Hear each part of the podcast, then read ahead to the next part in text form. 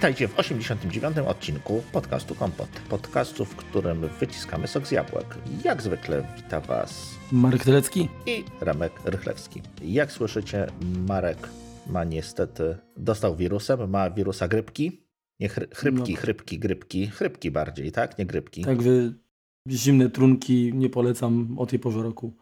Dobrze, więc siłą rzeczy troszeczkę ja będę więcej gadał, żeby Marka gardło odciążyć i nazbierało nam się trochę sprzętu. Zazwyczaj lubicie jakieś takie odcinki sprzętowe bardziej, więc no, skupimy się na nich dzisiaj. No tak. Nie, czasami nie mamy co robić z pieniędzmi, więc kupujemy sobie różne, różne gadżety. Do sypialni nam są niepotrzebne, więc do salonu, tudzież samochodu. Więc tak, pierwsze to jest taki niekupiony, tylko dostałem takie urządzenie do testów od kolegów z ThinkStora. To się nazywa Gear Lab USB-C Triple 4K Dock. I jest to bardzo specyficzne urządzenie. No, każdy hub wiąże się z jakąś tam, z jakimś kompromisem. Albo to jest duże, albo ma mało portów, albo ma dużo portów i te porty są za trochę wolne, a ten ma, ten ma wszystko tak naprawdę i Dlaczego go dostałem do testów? No bo twierdziłem, że takie coś nie może istnieć, bo specyfikację ma potężną, tak? Trzy złącza HDMI, z czego dwa obsługują 4K 60 Hz, jedno 4K 30 Hz. Te złącza HDMI 2.0 są dodatkowo wyprowadzone w postaci DisplayPortu, czyli no wygodne, jeśli chodzi o, o podłączenie monitorów, takich troszeczkę bardziej profesjonalnych, powiedzmy nawet. Podłącza się to, żeby było śmieszniej, jednym kablem USB 3.0, czyli 3.1 generacja pierwsza. Więc tutaj mi coś za, jakby nie grało, tak? USB 3.1 generacja pierwsza to jest, jak wszyscy wiecie, 5 gigabitów i w jaki sposób po 5 gigabitach można przesłać 3 razy 4K. 60 Hz, no tam raz w 30, natomiast no stanowczo za dużo, tak? No jak, jak, jak tam pewnie wiecie czy nie wiecie, to stream 4K 60 Hz, czyli to HDMI 2.0 taki podstawowy, to jest koło tam 9 gigabitów. A tutaj na tym, na tym złączu, które jako takie USB 3.1, nawet już generacji drugiej ma 10, mają chodzić dwa takie, jeszcze jedno, czyli połowa, czyli powiedzmy 25, no i te peryferia, które to są, też by im się przydało tam jakieś, jakieś dodatkowe, no bo nie na samych złączach HDMI się kończy, tam jest gigabit Ethernet, jest 5 portów USB 3.0, co tam jeszcze siedzi, mikrofon, line-in, no wszystko, co sobie wy, wy, wymarzycie, powiedzmy w takiej stacji dokującej to się znajduje. A, i na koniec jest tam jeszcze do tego zasilacz, który ma 180 W i potrafi zasilać urządzenia ładować jakby komputer 85 watami przez Power Delivery. No, wygląda to imponująco. Urządzenie jest stosunkowo duże, no jak sobie łatwo wymyślić, no te, te porty się gdzieś tam muszą zmieścić. Mówiłem, zasilacz bardzo, bardzo potężny. No i wspominałem również o kompromisie. Owszem, urządzenie to wszystkie te rzeczy, które, które są napisane w specyfikacji obsługuje, co się, co się niestety nie, nie, nie, nie zawsze zdarza. Natomiast do obsługi tego wymaga zainstalowania sterowników dodatkowych. Mówię aktualnie w systemie, no bo to się, to się zmienia. Ponoć kiedyś był, teraz, teraz jest wycięty DisplayLink. Czyli trzeba wejść sobie na stronę displaylink.com i stamtąd pobrać odpowiednie sterowniki. Tak się, się wtrącę troszkę tutaj. Mhm. Właśnie sobie oglądam y, to ustrojstwo.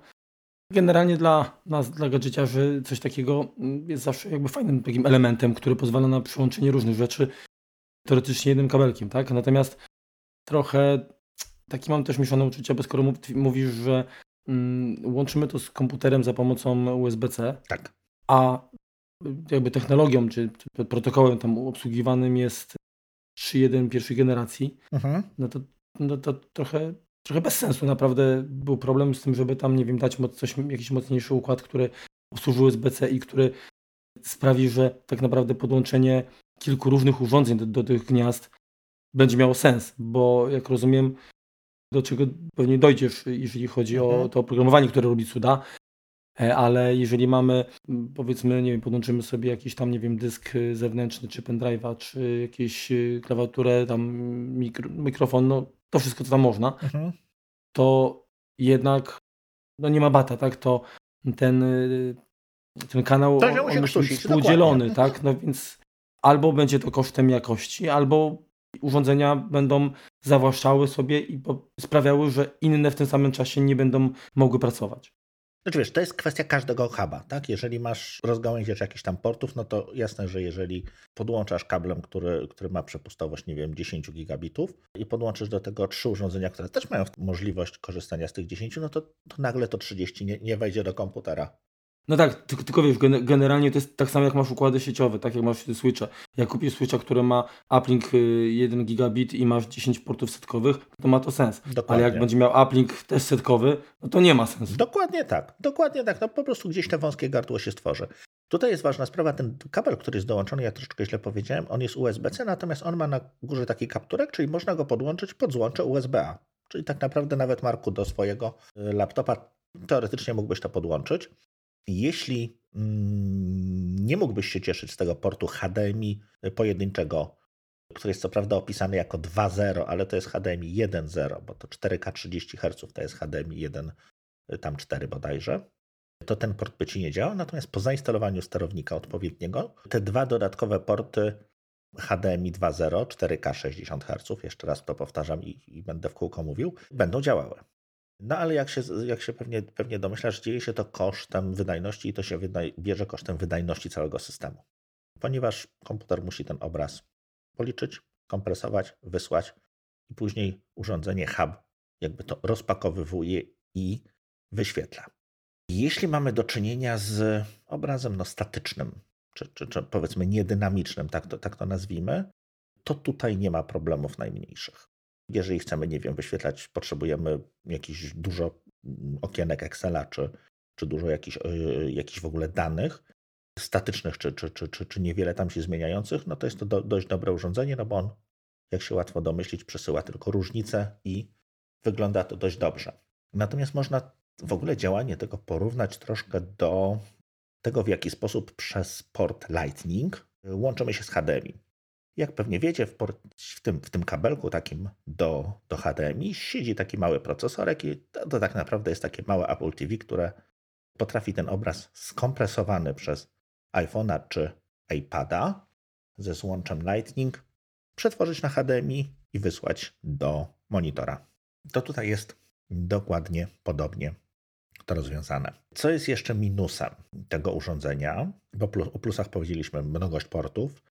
Plusem jest to, że, wróć, minusem jest to, że niestety nie wyświetla aktualnie, tak? Z, tych, z tymi sterownikami, które są dostępne do, do Maca, ma problemy z wyświetlaniem HDCP, czyli obrazu, czyli filmów tak naprawdę. Jeżeli to będzie Netflix, jeżeli to będzie jakieś Apple TV, Apple TV Plus. Treści chronionych jakimś tam DRM. Dokładnie, tak? To one nie przejdą. Więc jest to spory minus, bo jeżeli sobie pomyślimy, no można sobie go tam, powiedzmy, huba postawić gdzieś w kącie, podłączyć długim kablem jakiś tam telewizor 4K i mieć możliwość zdalnie oglądania na nim filmów bez, bez kupowania jakichś dodatkowych przystawek. No niestety nie. Niestety to się nie uda. Kolejnym sporym minusem tego urządzenia jest jego cena, bo ono kosztuje w okolicach 1500 zł, więc to jest już dużo. 1500 to jest sporo. Znaczy tu widzę na w sklepie tam właśnie kolegów, którzy to wypożyczyli, mhm. 1250. Aha, no to, znaczy, to jest sugerowane. No, ale, ale ten rząd wielkości jest dokładnie i tak, i tak stosunkowo wysoki. Mhm. Znaczy, z mojego punktu widzenia, jeżeli mogę się wypowiedzieć, to urządzenie, które wymaga jakiegoś oprogramowania, no jest to ryzykowne jakby podejście, tak? Bo mhm. nie wiadomo, czy przy kolejnej aktualizacji systemu będzie oprogramowanie również zaktualizowane, czy to się nie posypie. I teoretycznie fajny sprzęt y, może okazać się bezużyteczny, skoro właściwie trzy czwarte funkcjonalności bez tego oprogramowania nie działa. Zgadza się. Ale, znaczy tak, jeżeli masz inne porty, no to jasne, możesz ich użyć. Zawsze lepszym pomysłem byłoby kupienie podobnego urządzenia z portem Thunderbolt. Bo Thunderbolt trzeci, 40 megabitów, więc tutaj nie byłoby problemu, żeby bez jakiegoś tam kompromisu wielkiego, powiedzmy, to wszystko podpiąć no jakby natywnie, tak, z pełną, z pełną przepustowością, z pełną wydajnością. Natomiast jeżeli mamy urządzenie, które nie obsługuje Thunderbolta trzeciego, które nie ma aż tyle portów, tak, no do tego możemy sobie podłączyć monitory, myszki, klawiatury i tak dalej, ale dysk Niekoniecznie. Sieć dla wygody tak, dla wydajności też niekoniecznie. Więc na, urządzenie jest fajne, natomiast ma naprawdę bardzo, bardzo wąski, bardzo wąską grupę docelową osób, które rzeczywiście będą z niego, z niego zadowolone. Co jest jeszcze pewnym takim minusem z racji tego, że obraz jest kompresowany, który się wyświetla, jeżeli no mamy jakiś film bez DRM-a, tak, to on potrafi przy naprawdę dynamicznych scenach troszeczkę kwadratować, tak? Czyli ta, ta jakość się tam, tam troszeczkę spada. Oczywiście, oczywiście to zależne jest od tego, co, ile, ile jakby, czy, czy, czy mamy podpięte dwa, dwa obrazy, czy to jest 4K i tak dalej, i tak dalej. Ja go sprawdzałem w może nie ekstremalnych warunkach, ponieważ miałem do niego wpięte dwa urządzenia 4K 60 Hz i jedno urządzenie 4K 30 Hz, czyli to, co powiedzmy, no w gruncie rzeczy to jest maksimum, co on, co on potrafi.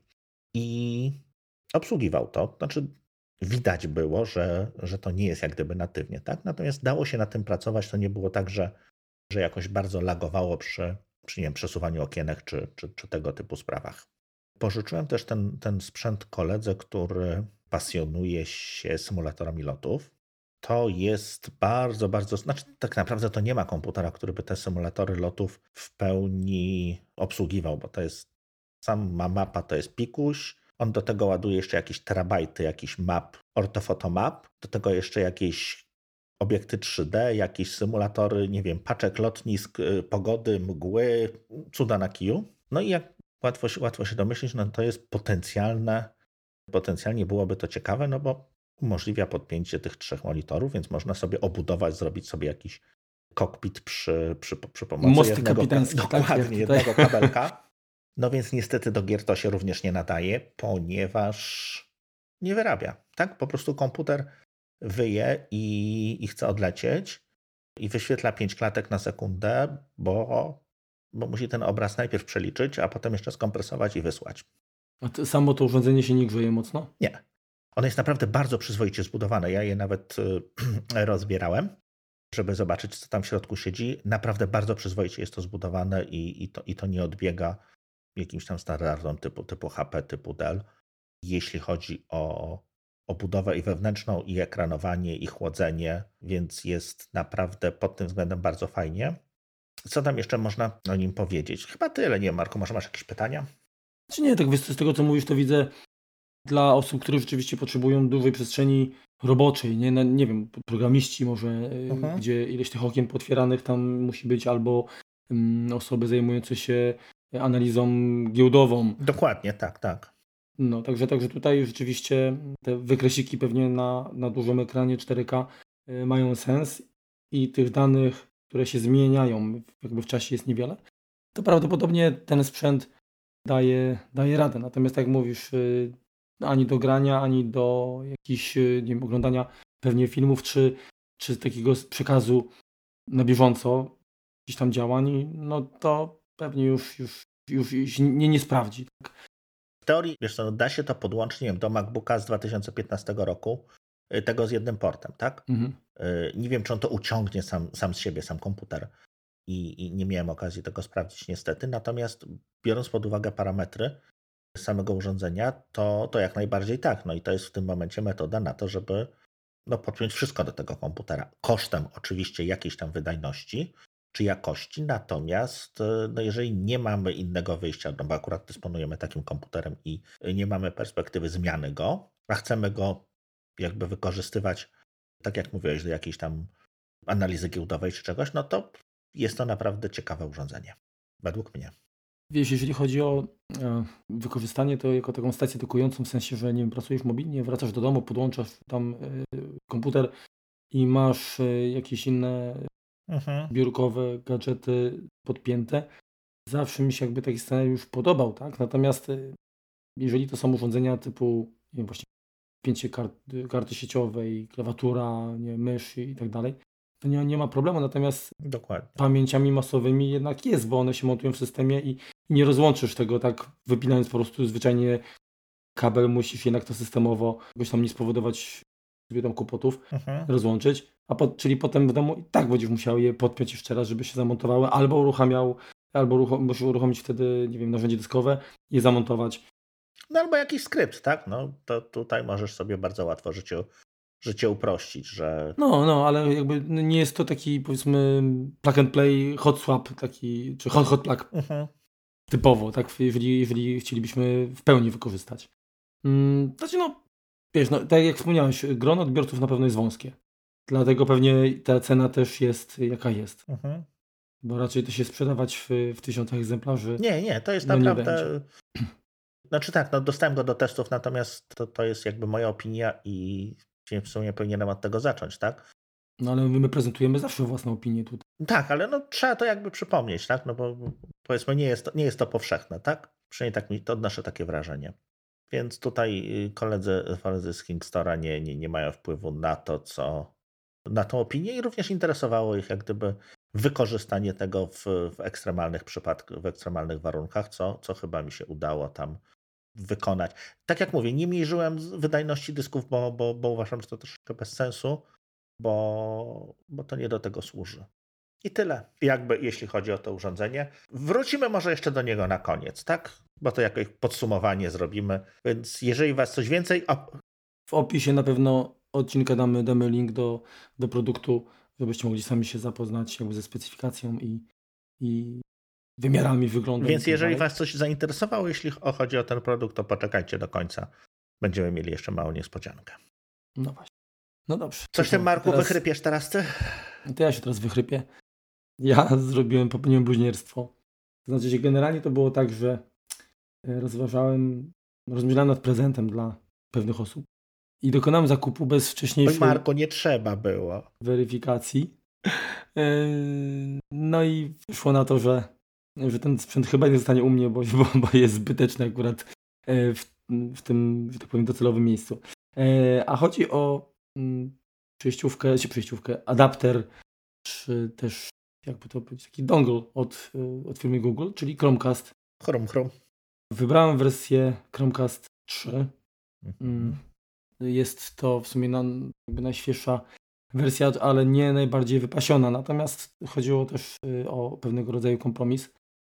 Nie wspiera ona rozdzielczości 4K, natomiast y, ani ja nie posiadam jeszcze takiego telewizora, ani osoby, które, do których była, był skierowany ten prezent y, twierdziły, że nie posiadają. Natomiast rzeczywistość jest troszkę inna. E, no ale już pomijam jakby ten aspekt. Co można powiedzieć? No, do czego służy? Przede wszystkim służy do wyświetlania treści na telewizorach, które nie mają, same nie posiadają funkcji smart.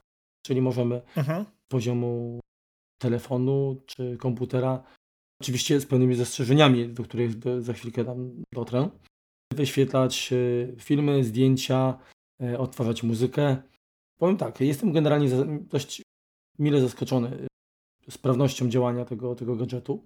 Aczkolwiek ma on pewne ograniczenia, które wynikają z podejścia firmy. No tak samo jak Apple broni swojego ekosystemu, tak samo Google bardzo mocno stara się przywiązać użytkowników e, do swoich usług, co no, ma w niektórych sytuacjach pewnie jakieś zalety, natomiast ma też również pewne ograniczenia.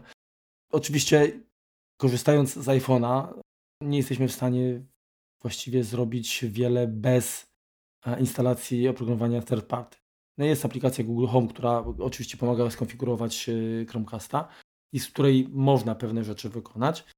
Natomiast y, żeby wygodnie, nie wiem, otworzyć na przykład zdjęcia z iPhone'a, no to trzeba poszukać. E, są aplikacje i darmowe, i płatne. W opisie odcinka te, których ja korzystam, dodam.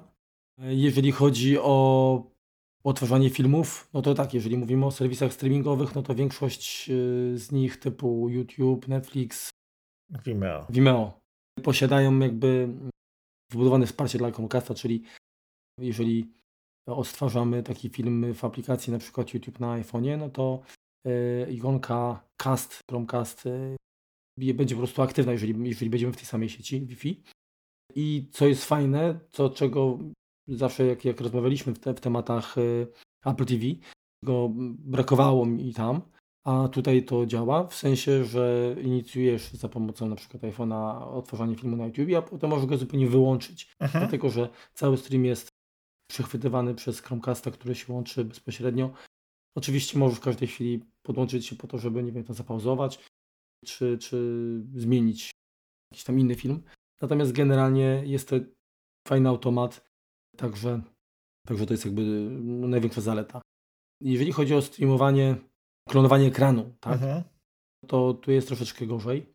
Aczkolwiek też są aplikacje y, darmowe, które, które są w stanie to zrobić. Jeżeli chodzi o szybkość działania w porównaniu do AirPlaya, no to jest gorzej, tak? No, to nie jest to samo. No bo zawsze third party. No jest, jest, to... jest, jest opóźnienie zauważalne tak, w porównaniu do AirPlaya, natomiast y, to też nie jest tragedia. Dużo bardziej problematycznie wygląda sprawa streamowania obrazu czy klonowania obrazu z komputera, dlatego że w zasadzie bez przeglądarki Google Chrome i rozszerzenia, które możemy zainstalować w tej przeglądarce, no w zasadzie właściwie mm, się nie da tego zrobić. Mhm. Przynajmniej na chwilę obecną nie znalazłem rozwiązania skutecznego, e, które by powiedzmy wyeliminowało przeglądarkę mm, tej firmy z pośredniczenia. Także to, to jest chyba taki największy minus. Masz jakieś pytania może, Remku? Eee, czy mam pytania? Eee, czy YouTube działa na nim natywnie? Tak, to nie aplikacja YouTube'owa na, na iPhone'ie bez problemu przerzucasz? Tak, tak, tak. Oczywiście no, muszę mieć jakby urządzenie, z którego zainicjuję, tak? Sam Chromecast, znaczy no nie ma pilota, tak? Mhm. Z aplikacji powiedzmy Google Home też nie, nie zainicjujesz. Natomiast jeżeli uruchomisz aplikację czy Netflix, czy, e, czy YouTube y, właśnie na iPhone'ie, czy na iPadzie, no to bez problemu zainicjujesz jakby Jasne. odtwarzanie. A jak to wygląda później? No bo wiemy, że, że zarówno Netflix, jak i YouTube, jak skończysz oglądać dany film czy dany odcinek, to puszcza ci w kółko, to znaczy puszcza ci coś kolejnego, tak? Netflix y, kolejny, kolejny odcinek sezonu, jeżeli to jest serial, YouTube losuje sobie jakiś coś ze swojej, y, swojej to znaczy, tej, tak, jak tutaj to chodzi, jest. Już, już ci mówię, jeżeli chodzi o YouTube'a, to rzeczywiście po odtworzeniu y, filmu załącza się kolejny z jakiejś tam playlisty, mhm. powiedzmy, czy, czy z takiej kolejki. Przypuszczam, że to jest ustawienie YouTube'a, bo, to, bo możesz ograniczyć chyba to. Ja, ja akurat z tego nie, nie, nie grzebałem w ustawieniach, ale, ale wydaje mi się, że, że użytkownik ma mimo wszystko na to wpływ, jak, jak to ma się zachowywać, czy po obejrzeniu danego filmu, czy z automatu ma transmisja mhm. odbywać się na, na kolejnym. Jasne. Natomiast w przypadku Netflixa tego nie sprawdziłem. Mhm. Przypuszczam, że może być też, mhm. tak jak powiedziałeś, natomiast no oczywiście jeżeli to jest film pełnometrażowy, gdzie nie ma kolejnego odcinka, no to, to, to raczej się po prostu zatrzyma i tyle. Tak? Jasne. Bo, bo nie ma powiedzmy domy, w domyśle y, kliknięcia, dobrze, no. teraz to, co ja ci zaserwuję, to sobie, że tak powiem, musisz oglądać. Czy, czy, czy jest całe sterowanie później, jeżeli chciałbyś coś przewinąć, czy cofnąć, czy cokolwiek, odbywa się również z telefonu? Jest to samo połączenie y, HDMI wspiera kanał CEC, tak? Jeżeli nie mamy w zasięgu telefonu, z którego została komunikacja czy transmisja zainicjowana, na przykład na YouTube, mhm. to w przypadku, oczywiście, jeżeli funkcje CC, tak, mhm. HDMI CEC oferuje telewizor, to Google to wykorzystuje i można i zapauzować, e, i wznowić, i zatrzymać kompletnie odtwarzanie. Natomiast nie można przeskakiwać Jasne. E, do następnego i tak dalej. Ale to minimalna funkcjonalność e, jest, także to nie jest tak, że a jeżeli chodzi o, o sterowanie z telefonu, to jest interfejs taki, taki YouTube'owy, tak? Czyli te, te, te guziki, czy coś się zmienia na taki udający pilota? Nie, nie, nie. Jest, jest normalnie tak jak, jak, jak tak, tak samo jakbyś puścił preplayu, tak? Jasne. Naprawdę. A czy można z innym, powiedzmy, puszczam ze swojego telefonu, a czy z telefonu, nie wiem, tam żony czy, czy dziecka mogę tym potem sterować, jeżeli nie wiem, ja wyszedłem do sklepu? W sensie. Zapuściłem stream, sterować... wychodzę. Tak. I czy mhm. potem ktoś ma, może przerwać, tak? No bo jeżeli mają lecieć w kółko te filmy na YouTubie, to, to poza wyłączeniem telewizora, czy istnieje jakaś, jakaś inna metoda na, na przerwanie, czy, czy, czy, czy sterowanie tym? Jest to dobre pytanie. Dobre pytanie. Chyba będę musiał sprawdzić i dodamy do pisu, bo, bo teraz nie. Dobrze. Akurat tego nie, nie weryfikowałem. Mhm. Przypuszczam, że osoby, które są dodane do Google Home y, aplikacji do sterowania w domu, mhm. mają takie same uprawnienia, w związku z czym na 99% powiem, że, że, że można. Tak, że można przejąć kontrolę. Jasne. Ze swojej strony mogę jeszcze y, powiedzieć, y, że współpracuje to bardzo fajnie z głośnikiem Google Home Mini, mhm. czyli mogę wydawać komendy głosowe oczywiście w języku angielskim, bo do, do telefonu można mówić po polsku, tak? Mhm. Natomiast do głośnika, które nie ma oficjalnego wsparcia yy, w Polsce póki co, tylko po angielsku, ale da się zainicjować mówiąc tam hey Google Play YouTube video i tam nie podać tytuł from YouTube na i wtedy trzeba podać nazwę, jak nazwaliśmy jakby to ten nasz jakby telewizor w tym momencie. No tak to jest, no jak się ma smart urządzenia.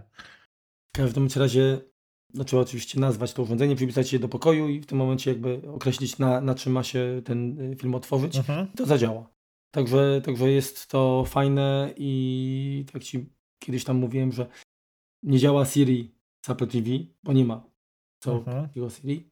A tutaj, no, pomimo tego, że oficjalnie głośnik nie jest y, wspierany w Polsce, no to mimo wszystko y, można takie zestawienie mm, aktywować i, i to po prostu zadziała. Także, także fajna sprawa. Urządzenie wpina się w port HDMI, komunikuje się z siecią Wi-Fi y, zarówno na paśmie 2.4, jak i 5 GHz, mhm. czyli BGN i AC. Można dokupić optymalnie adapter, który umożliwia podłączenie do sieci LAN, Ethernet USB. Mhm. Zasilanie jest y, za pomocą złącza mikro USB, że krótki, krótki kabelek i wpinamy to w złączu USB w telewizorze. Nie trzeba korzystać z zasilacza dołączonego, także bez problemu to też funkcjonuje. Jest to o tyle wiesz, fajne, że jest małe, zgrabne. Ma tam jakieś e, opcje, jak coś się dzieje, jak jest ekran nieaktywny, że można wyświetlać zdjęcia, jeżeli masz konto Google Photos, albo jakieś zdjęcia powiedzmy tam z biblioteki, zdjęć mhm. nie wiem, natura czy, czy, czy kosmos. To generalnie podobnie, coś podobne deseń jak, jak mamy e, wygaszacze właśnie ekranu w e, Apple TV. Oczywiście to są raczej statyczne zdjęcia. Wyświetla może godzinę, datę, pogodę, tak samo temperaturę. Wyświetla również PIN do połączenia dla gości. Aha, no to fajnie. No, także całkiem, całkiem fajna mm, zabawka. Myślę, że to jest dość yy, fajne rozwiązanie, gdybyśmy nadjechali powiedzmy na jakiś wypoczynek, pogoda nie dopisała i byśmy chcieli otworzyć sobie na telewizorze w hotelu nasze filmy, które zabraliśmy tam i na iPhone na przykład.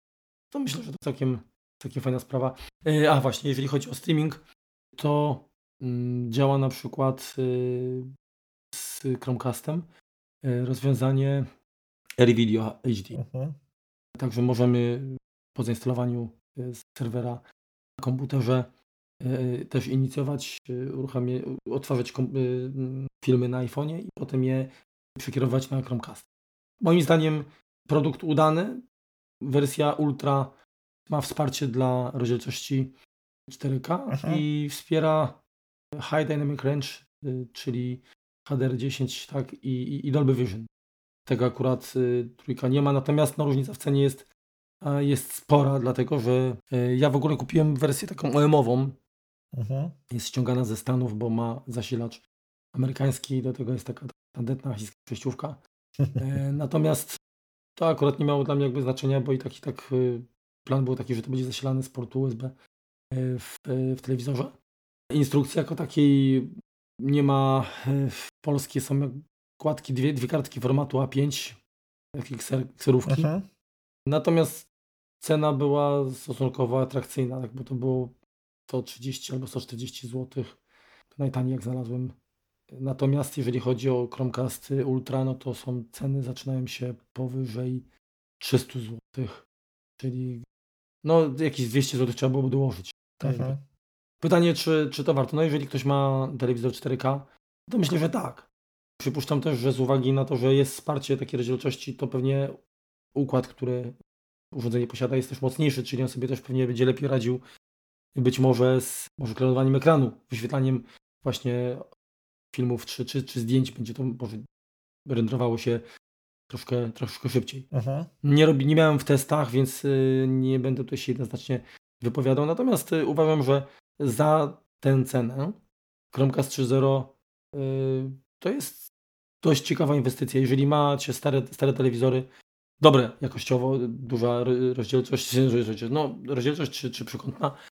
Mają złącza HDMI, nie, nie mają funkcji smart, albo tych funkcji smart nawet nie chcecie, tak? Dlatego, że nie chcecie, żeby was tele, telewizor gdzieś tam śledził i tak dalej. E, no wiadomo, że tutaj będzie nas Google śledzić w jakiś tam sposób, ale myślę, że jest to, że jest to mimo wszystko ciekawe rozwiązanie i dobra alternatywa dla Apple TV, które bardzo lubię, ale uważam, że cenowo e, no to nie jest no, jednak najlepszy wybór.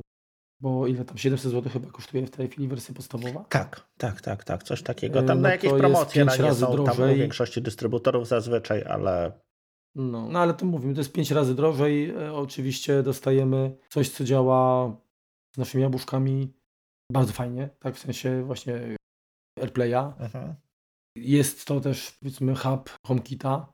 Działa Apple Arcade, tak, mamy wsparcie dla Apple Music, właśnie bo tego nie powiedziałem, jeżeli chodzi o Google Chrome, to on oczywiście wspiera Google Music i wspiera też serwis Spotify, natomiast e, nie ma wsparcia oczywiście do Apple Music, także, także tutaj troszeczkę słabo to wygląda. Mhm. No dobra. To zabiorę Ci głos, bo się wychrypiałeś już, trzeba Ci dać, dać odpocząć, teraz troszeczkę ja. No dziękuję Ci bardzo. ja poopowiadam. Y, dla zmylenia przeciwnika będzie teraz drugi hub. Tym razem też y, już kupiony przeze mnie na własne potrzeby. Hyperdrive Tube 6 in 1 USB-C Hub. Co to jest? Przede wszystkim bardzo mały y, i bardzo poręczny hub USB. Posiada złącze HDMI mm, obsługujące 4K 30 Hz, czyli HDMI 1.4. Posiada Ethernet, trzy złącza USB i złącze do podłączenia ładowarki, czyli, czyli można przez niego z powrotem ładować komputer. Przede wszystkim bardzo poręczny, bardzo mały i dość uniwersalny. Taki, to jest taki hub, żeby go po prostu zawsze mieć w jakiejś takiej torebce czy, czy plecaku, gdzie mamy jakieś tam podręczne, podręczne gadżety. Niestety ma jeden minus. Obsługuje ładowanie tylko tam 50-49 W z powrotem komputera. Więc jeżeli mamy mm, MacBooka 15-calowego, który w porywach potrafi wziąć 100 W, oczywiście nie, nie pracujemy zazwyczaj na nim w ten sposób, że, że mamy go maksymalnie obciążonego, natomiast żeby system y, brał więcej niż, niż te 50 watów, to, to się po prostu zdarza przy, przy normalnej pracy. Teraz właśnie sprawdzam w momencie nagrywania, czyli mam uruchomionego Skype'a i audio hijacka, system zjada 35 watów, więc to by wystarczyło. Natomiast jeżeli podłączymy, nie wiem, tam jakieś dyski dodatkowe, czy, czy uruchomimy jakieś tam y, większe obliczenia, czy coś na tym komputerze po prostu będziemy robili, no to może się zdarzyć tak, że mimo tego, że mamy podłączonego do prądu, do ładowarki, to on zjeżdża z baterią. Natomiast y, nie jest to jakoś tam problematyczne, natomiast no należy, należy pamiętać, że no nie zawsze powiedzmy odpinając, jeżeli mamy, mieliśmy go podłączonego do prądu przez tego huba i, i nagle wychodzimy z nim, no to nie ma gwarancji, że będziemy mieli 100% baterii, tak? Tylko, tylko on może troszeczkę sobie z tego zjechać. Właściwie jedyny minus poza tym, y, najmniejsze co znalazłem, y, no nie jest niestety najtańsze co znalazłem, no ale jakby co do jakości, co do wygody, to tutaj nie mogę się zupełnie, zupełnie do tego przyczepić. To jest co, to ja pójdę za czasem i opowiem o drugiej rzeczy i może trzeciej, żeby, żebyś jeszcze troszkę odsapnął, bo tutaj mi szybko poszło. Bardzo malutki pendrive SanDiska, ultra Dual Drive Go USB Type-C. U mnie wszystko jest USB Type-C i wszystko ma trudne nazwy. Bardzo fajny mały pendrive z takim mm, przekręcającym się uchwytem, powiedzmy. Tak, z jednej strony USB-C, z drugiej strony USB-A. Według producenta jest to opisane, że to jest, że to wspiera USB 3.1 generacja pierwsza. To w ogóle tak uważajcie, to już troszeczkę taki off-topic, uważajcie, że zaczynają się pojawiać i tutaj Kingston chyba przoduje w tym przynajmniej e, z nazewnictwa. USB 3.2 obsługują jego urządzenia nowe. No fajnie. USB 3.2 generacja pierwsza to jest USB 3.0. USB 3.2 generacja druga, czyli to jest 10 gigabitów. A dopiero USB 3.2 generacja 2x2, 2 razy 2 to jest 20 gigabitów. Znaczy Maki tego na razie nie obsługują, to tam pikuś. Natomiast no jakby nazewnictwo poszło troszeczkę wcześniej niż, niż same możliwości układów, no i jakby jest trochę bezsensowne, ale to, to trudno, to USB konsorcjum tak ma. E, to jest zwykły tam USB 3.0 tak naprawdę pendrive. Wydajnością według producenta 150 megabajtów na sekundę to wyciąga. Hmm, no to nieźle. Sobie, no odczytu tak, no tam odczytu tam 130-140 wyciągnie, e, natomiast zapisu no to tam na 30 się właściwie zamyka możliwości. Mam 64, występują w wersji 32, 64, 128, 256 giga. Fajny, mały gdzieś tam do, do, do noszenia w jakichś tam spodniach. Występuje chyba w wersji, ja mam taką wersję plastikową. E, występuje chyba jeszcze w takiej wersji bardziej, bardziej aluminiowej z tego, co, z tego co kojarzę. Tak, jest jakaś wersja aluminiowa. To jest chyba taki, który jest dostępny, o ile dobrze kojarzę, na stronie Apple'a, czyli on jest po prostu srebrny. Wygląda na bardziej, y, bardziej odporny na to, żeby nosić go z kluczami. Tego plastikowego jednak z kluczami bym go chyba nie nosił, bo, bo, bo mógłby długo nie pożyć. Natomiast no, takie y, jakby uniwersalna pamięć masowa, którą można włożyć do, do każdego komputera czy, czy, czy jakichś tam telefonów, tabletów. Poręczne przydaje się. No tak, ale na przykład y, y, skoro ma tam złącz USB-C, podłączasz, jak podłączasz do, do iPada. Tak, to widzi. Widzi, no i czy aplikacja pliki normalnie widzi bez tak. żadnego tam dodatkowego softu. Tak, tak, tak, tak, tak.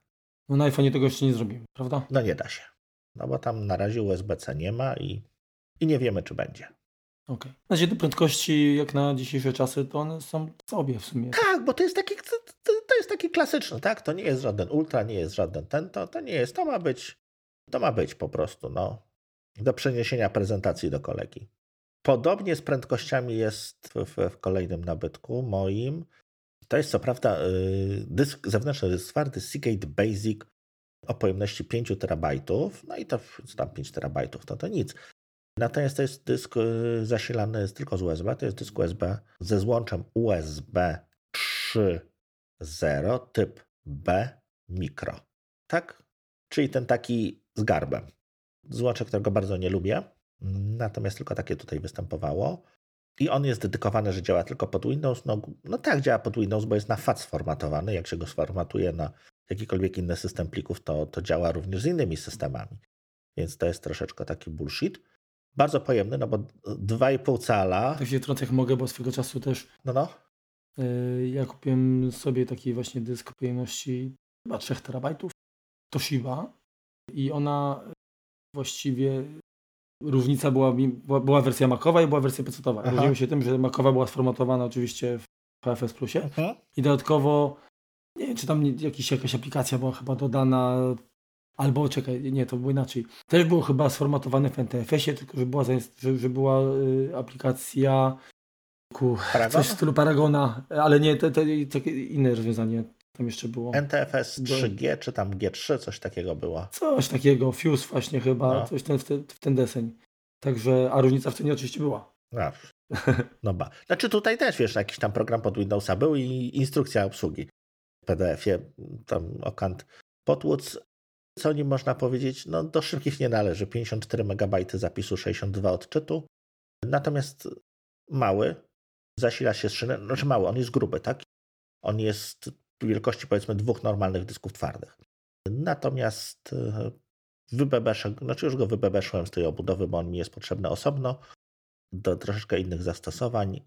I co jeszcze o nim mogę powiedzieć? A, że po prostu taniej było kupić dysk w obudowie niż, niż dysk taki normalny ale jest to dysk dla mnie, nie dla, nie dla klienta, więc tutaj na gwarancji mi nie zależy i, i mogę w ten sposób sobie przy okazji sprawdzić. Więc jeżeli byście chcieli po prostu duży dysk 2,5 calowy, no to przy użyciu niewielkiego młotka można się dostać do środka i, i, i w środku jest po prostu normalny dysk SATA, który możemy włożyć do dowolnego urządzenia, które po prostu, do którego się zmieści, bo, bo, bo jest gruby. Czyli jak, jak, jak zrobicie to wystarczająco delikatnie, to możecie wykorzystać obudowę do innych dysków serialata. Tak, dokładnie. Albo sprzedać i odzyskać część pieniążków jeszcze. Nie otworzycie tego ładnie, bo to się połamie, bo to jest Seagate Basic, to jest, to jest, to, to jest tanizna. Mhm. No to ładnie. No. Jeżeli chodzi o dyski... To teraz, Marku, troszeczkę ty. Tak, ale to ja mam powiedzieć o tym swoim, tak? No, powiedz o tym swoim. A, no dobrze. No to ja y, kupiłem Bo Marek się najpierw mnie zapytał, co bym polecał, powiedziałem mu, że nie zdam się na tym i go kupił. No tak stwierdziłem, że przecież nie mogę obarczyć Widzicie, jakie, widzicie jakie poświęcenie? Tak, no ale jakbym źle kupił, abym poszedł za twoimi radami, to mógłbyś mieć wyrzutu sumienia. A tak to mogę winić tylko siebie. Zgadza się. No właśnie. Ale nie, póki co odpukać nie mam powodów do, do narzekania. Generalnie jakby w czym jest problem? Mój komputer nie ma złącza USB-C, czyli maksymalne prędkości to jest tam na poziomie właśnie 5 gigabitów. Mhm. E, transfery na, złączu USB 3.0. W związku z czym y, nie, nie, nie, nie, nie widziałem sensu pakowania się w urządzenia zewnętrzne pamięci masowej, które teoretycznie mają dużo, dużo wyższe transfery. Natomiast zależało mi na czymś, co będzie małe, zgrabne, no i szybsze niż dysk talerzowy. Do tej pory w sytuacjach awaryjnych korzystam, czy awaryjnych, tak gdzie jest, życie mnie zmusza, korzystam z, z Windowsa na Macu, ale nie bawię się w wirtualizację, tylko uruchamiam po prostu z zewnętrznego dysku. Stwierdziłem, że nie będę takiego wirusa ładować na dysk wewnętrzny, w związku z czym za pomocą rozwiązania takiego, które już przez, w sumie przez sam Microsoft nie jest wspierane, czyli y, Windows to Go, realizuje, no, instaluje Windowsa na, na zewnętrznym dysku USB normalnie. Ciężko jest to zrealizować. Natomiast dzięki oprogramowaniu y, firmy Hasleo Win to, Win to USB, jak najbardziej. Zresztą opisywałem to i nawet na, na blogu znajdziecie artykuł, no już troszkę wiekowy, który, który jakby o to opisuje. Także. Ale aktualny. Zamiast. Wyko- w większości. Tak, znaczy, czyli generalnie korzystam jakby z bootcampa, ale mhm. E, nie jestem zmuszony do wykorzystywania pamięci ma masowej jakby wbudowanej w komputer, tylko mam to teraz jakby na, na, na dysku zewnętrznym. Mhm. I do tej pory to był dysk 500 GB, e, jakiś wódek e, talerzowy. Mhm. Jak najbardziej działa, natomiast no, transfery dysków talerzowych dzisiaj są dość no taki sobie, tak powiedzmy. No nie porywające, no. No nie, nie porywają. E, poza tym nowoczesne systemy jednak wykorzystują możliwości dysków pamięci flash, dysków SSD. Aha. E, dużo sprawniej sobie radzą lepiej e, na takich dyskach, w związku z czym zdecydowałem się zakupić dysk w formacie M2 giga pojemności hmm. i do tego obudowę IC Box, ale nie na USB-C, tylko właśnie na USB 3.0 wyposażona jest również... Czyli też masz to złącze takie to y, mik. Tak, o którym wspomniałeś, z garbem, które tobie się nie podoba. Natomiast y, no ja nie mogę nic złego powiedzieć, y, bo w tym, w tym tej mojej Toshibie tym dysku 3 terabajtowym jak najbardziej też, też takie złącze jest, jak na razie to, nie zawiodło. To odpinaj kabelek, bo go udydolisz.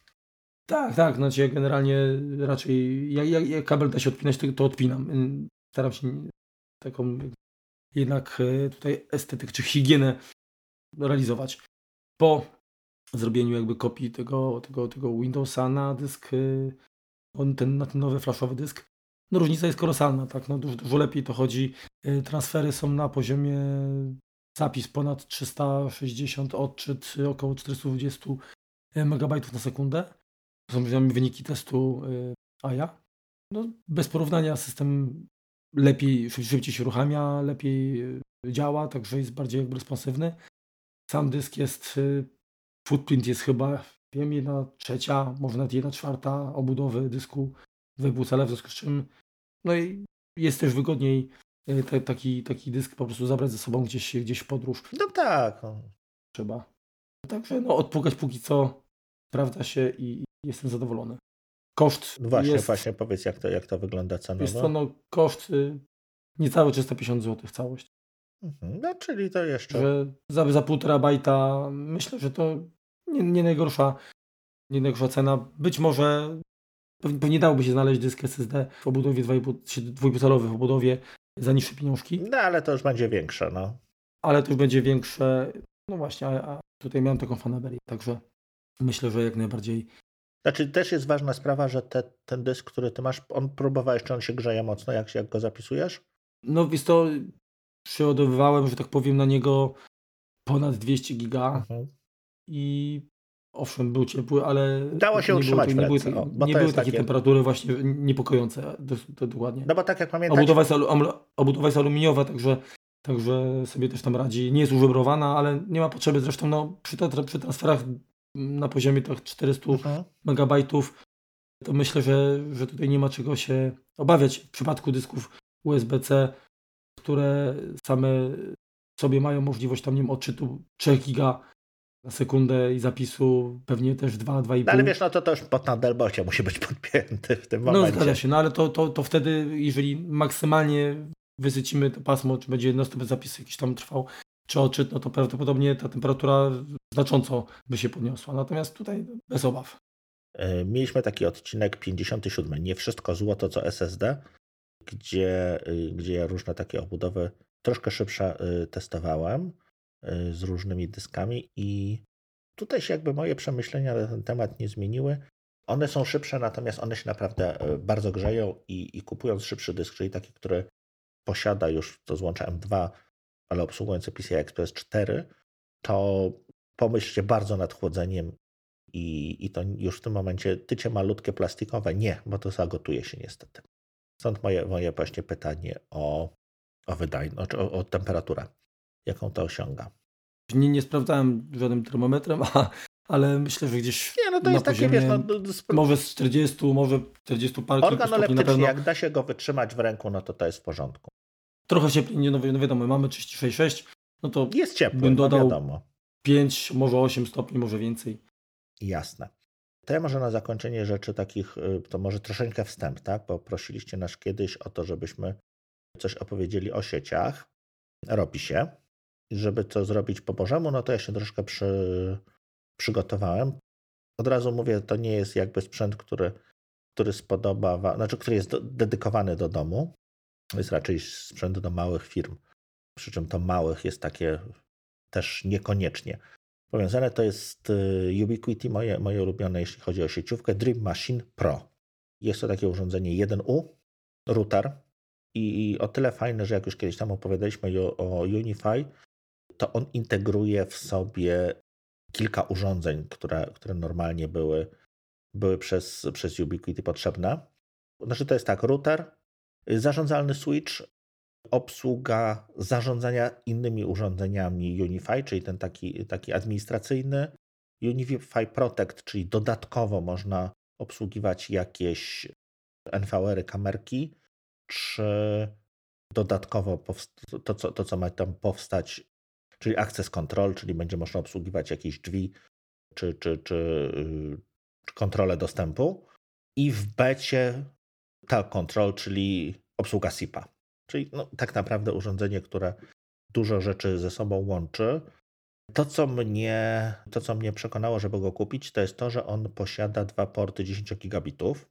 Ja się przygotowuję do, do przejścia na nowe, nowe Wi-Fi i według mnie nie ma sensu nowe Wi-Fi, które tam obsługuje 5 gigabitów, na sieci lanowskiej, która obsługuje 1 gigabit na sekundę, więc tutaj jest łącze 10 gigabitów i, y, czy dwa złącza. Jedne lanowskie, żeby go podpiąć gdzieś dalej, jedne wanowskie, czyli możemy mieć 10 gigabitów internetu, czyli takie troszeczkę feature proof. Można do tego jeszcze włożyć dysk twardy i co więcej, kosztuje to 430 euro. Nie posiada routera Wi, nie posiada access pointa, tak? Czyli to jest router taki, taki klasyczny. Jestem w trakcie go konfigurowania i to, co jest bardzo w nim fajne, to jest jego wydajność. Tak jak urządzenia, które, które sieci, sieciowe, które mieliśmy, routery, jeśli chodzi o ten throughput, taki, taki klasyczny ilość pakietów, które możemy przerzucić przez nie, no to to zwykle była wyda wydajność e, łącza. Natomiast jeśli chodzi o to, jeżeli chcielibyśmy już coś z tą, z tą siecią robić, tak, jakiś deep packet inspection, czyli na przykład analizować, co przechodzi przez tą sieć, albo nie daj Boże, chcielibyśmy się łączyć z tą siecią przez jakiegoś VPN-a, czy, czy, czy łączyć ze sobą sieć VPN-em, no to te urządzenia, które, które oferowało Ubiquiti wcześniej i, i urządzenia konkurencji, to nie wypadają rewelacyjnie. No więc tutaj, jeżeli mamy port 10-gigabitowy, y, no to, to możemy te 8, urządzenie wyrabia przerutowanie 8 gigabitów pakietów.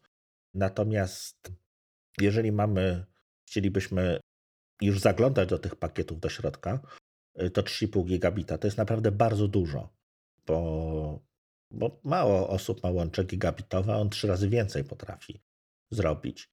Natomiast jeżeli chodzi o, o, o wydajność VPN-a, to jest 800 y, megabitów potrafi przepnąć VPN-em. To jest też większość, więcej niż, niż, niż większość, większość łącz. No i żeby nie mieć wąskich gardeł, to, to takie urządzenie sieciowe jestem, jestem właśnie w jego posiadaniu. Mówiłem o cenie. Posiada wyświetlacz, jest naprawdę bardzo fajne, natomiast no, to nie jest urządzenie do domu, to nie jest urządzenie, które chcielibyśmy mieć na biurku, bo ono troszeczkę hałasuje, chociaż jak na sieciówkę jest dość tanie, znaczy dość ciche, czego nie ma. No brakowałoby tutaj, jest jakby miejsce na drugi dysk, moglibyśmy sobie jakiś rajd zrobić, przy czym ten dysk to nie jest NAS, tak? to jest tylko do, do, do nagrywania y, obrazu z kamer. I te porty jakby mogły mieć power over Ethernet, to też byłoby fajnie, bo by można było bezpośrednio już kamerki w to, w to wpinać. Mm, no ale to tyle, to jakby tak tytułem, tytułem zachęcenia, wprowadzenia, że coś takiego troszeczkę o sieciach będziemy rozmawiać. No i tyle. Masz, Marku, jakieś pytania a propos tego, tego y, stworzonka? To pytania to ja ci nie zadam, jak będziemy już o tym y, rozmawiać. Zresztą Aha. być może będziesz się dzielił na bieżąco bojami z tą konfiguracją, także to na pewno y, coś, coś, coś tam wyjdzie. Tak jak wspomniałeś ten odcinek o sieciach, to będzie jeden z, z odcinków takich obiecanych, które, które pojawią, natomiast jeszcze też nie, zapomnę, no, pamiętamy... czy z Wi-Fi 6 zdążymy przed setnym odcinkiem, to nie wiem, bo jeszcze Ubiquiti nie oferuje sprzętów Ubi... Znaczy y, Wi-Fi 6 takich serii Unify, ale tak, pamiętamy. Mhm, natomiast y, jest szansa na to, że przed setnym odcinkiem pojawi się oczywiście coś o NASach. To na pewno. I jeszcze jedną rzecz mamy w zanadrzu, to tylko taki, taki sneak peek. Aha sprzętowy, który będzie jak troszkę bardziej produkt y, okrzepnie. Dojrzeje, tak. okrzepnie i my również. W tej chwili zresztą jest niedostępny dopiero w maju chyba kolejna transza. A ja mam jeszcze jeden. No, także jakby co, to możecie... Uśmiechać się. Próbować ręka, tak. To co, mówimy o co, o, tak, o co tak, chodzi? oczywiście, że powiedzmy o co chodzi. No, to mów. To mówię, dobrze. Hmm. Odroid Go Advance, czyli taka konsolka Mówiliśmy troszeczkę o emulacji, że, że nam się to bardzo podoba. I to jest konsolka, y, którą y, możecie sobie jakby obejrzeć. Damy link na stronie firmy Hardkernel, którą się kupuje w zestawie do złożenia.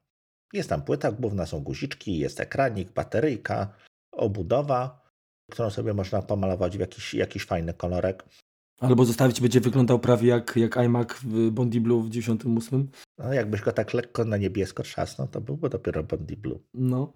To jest sprzęt do emulacji. Działa to na bazie procesora Rockchip ARM A35 1,3 GHz, 4-jajkowy.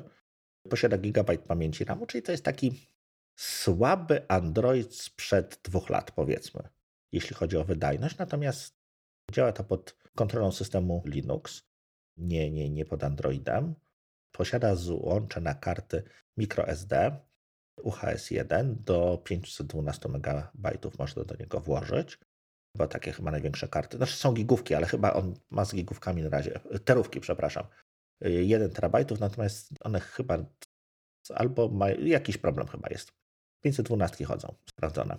Posiada to wyświetlacz 320 y, na 604, na 400, 320 na 480 TFT LCD, jakiś tam głośniczek, tak jak mówiłem, guziczki i, i, i analogowy, zarówno krzyżak yy, taki klasyczny, jak i, jak i analogowy. I co ono potrafi emulować? Właściwie wszystko, łącznie z play, do PlayStation 1, bez problemów. PlayStation Portable, y, niektóre gry mają jeszcze problemy. Dreamcast, niektóre gry mają problemy. GameCube raczej chodzi. Y, no i wszystkie stare konsole, wszystkie, wszystkie Mega Drive, SNESy, NESy, Game Boye, Game Boy Advance, y, jakieś tam Lynx, Atari 2600, 5200, 7800, SNESy mówiłem, Sega CD mm, działają, więc mnóstwo, mnóstwo różnych gier na to znajdziecie. No i tam trzeba załadować sobie Linuxa, załadować kartę i właściwie można na tym grać. Dlaczego, dlaczego mówimy, że to jest sneak peek? Na raz, że to jakby urządzenie jest skończone, tak, i działa, natomiast jeżeli chodzi o oprogramowanie, no to ono, jemu jeszcze dużo brakuje. Jest na to kilka systemów, troszeczkę konkurencyjnych, bazujących na tym samym Emulation Station. Natomiast one mają jeszcze bardzo, bardzo wiele chorób wieku dziecięcego. Nie wiem, ja z zakupu jestem zadowolony. Nie wiem, jak ty, Marku. Znaczy, no, po, po pierwsze, to trzeba powiedzieć jasno, że to, ten fakt, że ja posiadam to urządzenie, to wynika z tego, że Remek mnie tutaj z, naciągnął no. do tego. naciągnął. E, za co jestem mimo wszystko tam wdzięczny. Natomiast e, e, fakt jest taki, że też mm, nie poświęciłem jeszcze temu urządzeniu tyle, tyle uwagi, żeby tutaj coś sensownego powiedzieć. Natomiast widzę w tym jak najbardziej potencjał i jeżeli ten soft, który raczkuje, będzie dojrzeje tak do, do jakiegoś poziomu, no to jest to, jest to naprawdę, naprawdę fajna rzecz. No, szczególnie dla, dla, dla, dla ludzi, którzy rzeczywiście lubią jakieś tam retro, retro klimaty, to, to jest to naprawdę bardzo fajne. Powiedzmy, ile to kosztuje? To kosztuje 55 y, dolarów plus przesyłka, plus cło, tak. Wiesz co, to chyba było dostępne może przy, na stronie Botlandu. Zaraz sprawdzę, co tutaj na żywo. Około 360. Chyba tak. Zobaczę, czy jest aktualnie dostępny też go nie mają, więc y, kosztuje tam 370 zł, więc jeżeli, jeżeli byście chcieli to, to go mieć, to musicie mnie jakoś przekonać. Bo tak jak mówiłem, jeszcze jeden, jeden mi został. Ja dla kilku znajomych. I to chyba tyle, co na razie możemy powiedzieć, więc jeszcze jakaś, jakiś odcinek o emulacji powstanie y, w najbliższym czasie, jak, jak troszeczkę bardziej się tym wybawimy. No właśnie. I co, na koniec taka może trochę niespodzianka. Wspominaliśmy o tym, zaczęliśmy od, od, od oceny recenzji y, GearLab USB-C Triple 4K Dockstation i wymyśliliśmy tak, no bo ja jakby mam do testów i ono po tych testach mogłoby wracać, natomiast koledzy z Think, Think Store, Think Apple stwierdzili, że, że właściwie możemy je przekazać y, słuchaczom. Więc y, ja się troszkę zastanawiałem nad tym, w jaki sposób tutaj prze, przekazać słuchaczom go i doszedłem do wniosku, że to jest urządzenie, które ma dość, tak jak mówiliśmy, dość specyficzne, wąskie zastosowanie. I jeżeli ktoś z Was miałby ochotę takie coś dostać, to napiszcie jakiegoś maila. Nie chodzi o jakieś tam laboraty, tak? Tylko przekonajcie, że napiszcie, że Wam by się przydało i do czego by Wam się przydało, tak? bo manie dla samego mania nie ma sensu, a jeżeli, jeżeli ktoś rzeczywiście znalazłby takie zastosowanie dla tego u siebie i takie urządzenie by mu się przydało, no to jedno mamy do przekazania. I jeszcze raz, to nie jest nówka sztuka, to jest sztuka, którą, którą przetestowałem, y, natomiast y, chętnie ją wyślemy. I kiedy, Marku? Co? 1 kwietnia ogłosimy, kto, kto wygrywa. Mhm. Ale to jest jak najbardziej, ale to jest jak najbardziej y, no to, nie, jest konkurs, nie jest, nie jest ten, tylko po prostu mamy do przekazania, a stwierdziliśmy, że, że jeżeli Wam się to może jakoś tam przydać, to, to dlaczego nie?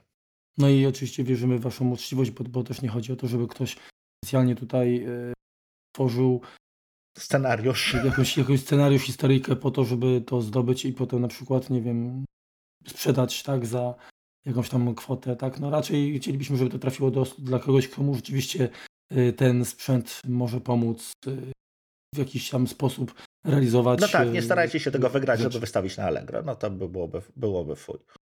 Czy wygrać, dostać. No, to nie ma konkursu, jest to jest po prostu do przekazania. I jeszcze raz dzięki, dzięki Think Apple za, za możliwość przetestowania tego i, no i udostępnienie go dla, dla Was, dla słuchaczy.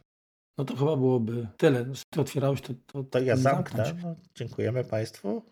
Bądźcie, zostańcie zdrowi. No.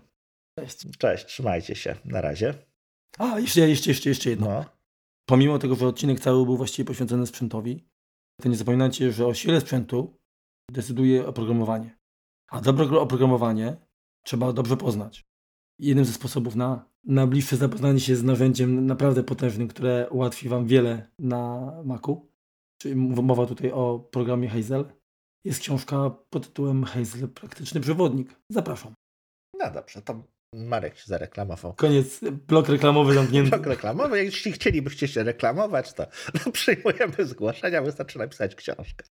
Dobra, dziękujemy Wam bardzo i, i, i do usłyszenia. Piszcie, jak coś byście, byście chcieli, czy usłyszeć, czy, czy dostać, dostać huba. Chyba. Na razie, cześć. Cześć. książki, poradnik, praktycznie tak, przewodnik, poradnik o... Jejku, jak, jak, jak, jak, jak, jak, jak to nazwałem? Kolender. Proste poradniki. Bliższe poznanie naprawdę potężnego narzędzia, kim jest Hazel, jest y, książka Hazel Praktyczny Poradnik. Jeden ze sposobów. O kurde, nie wiem, który numer odcinka. 89? 89. Tak, czy, czy, czy sprawdzić? Znaczy nie mam, nie mam innego pliku starszego. 88. 88, dobrze, 89. Ale wiesz co, to chyba to sprawdzę. Jak, jak pozwolisz, to sprawdzę. Dobra, to wiesz co, to jak ja będę później mówił, to ty sprawdzisz, a no, potem wrócimy no, no. Do, do, do tego. To na końcu powiemy, a ja potem to dokleję tutaj. Mhm. Dobra.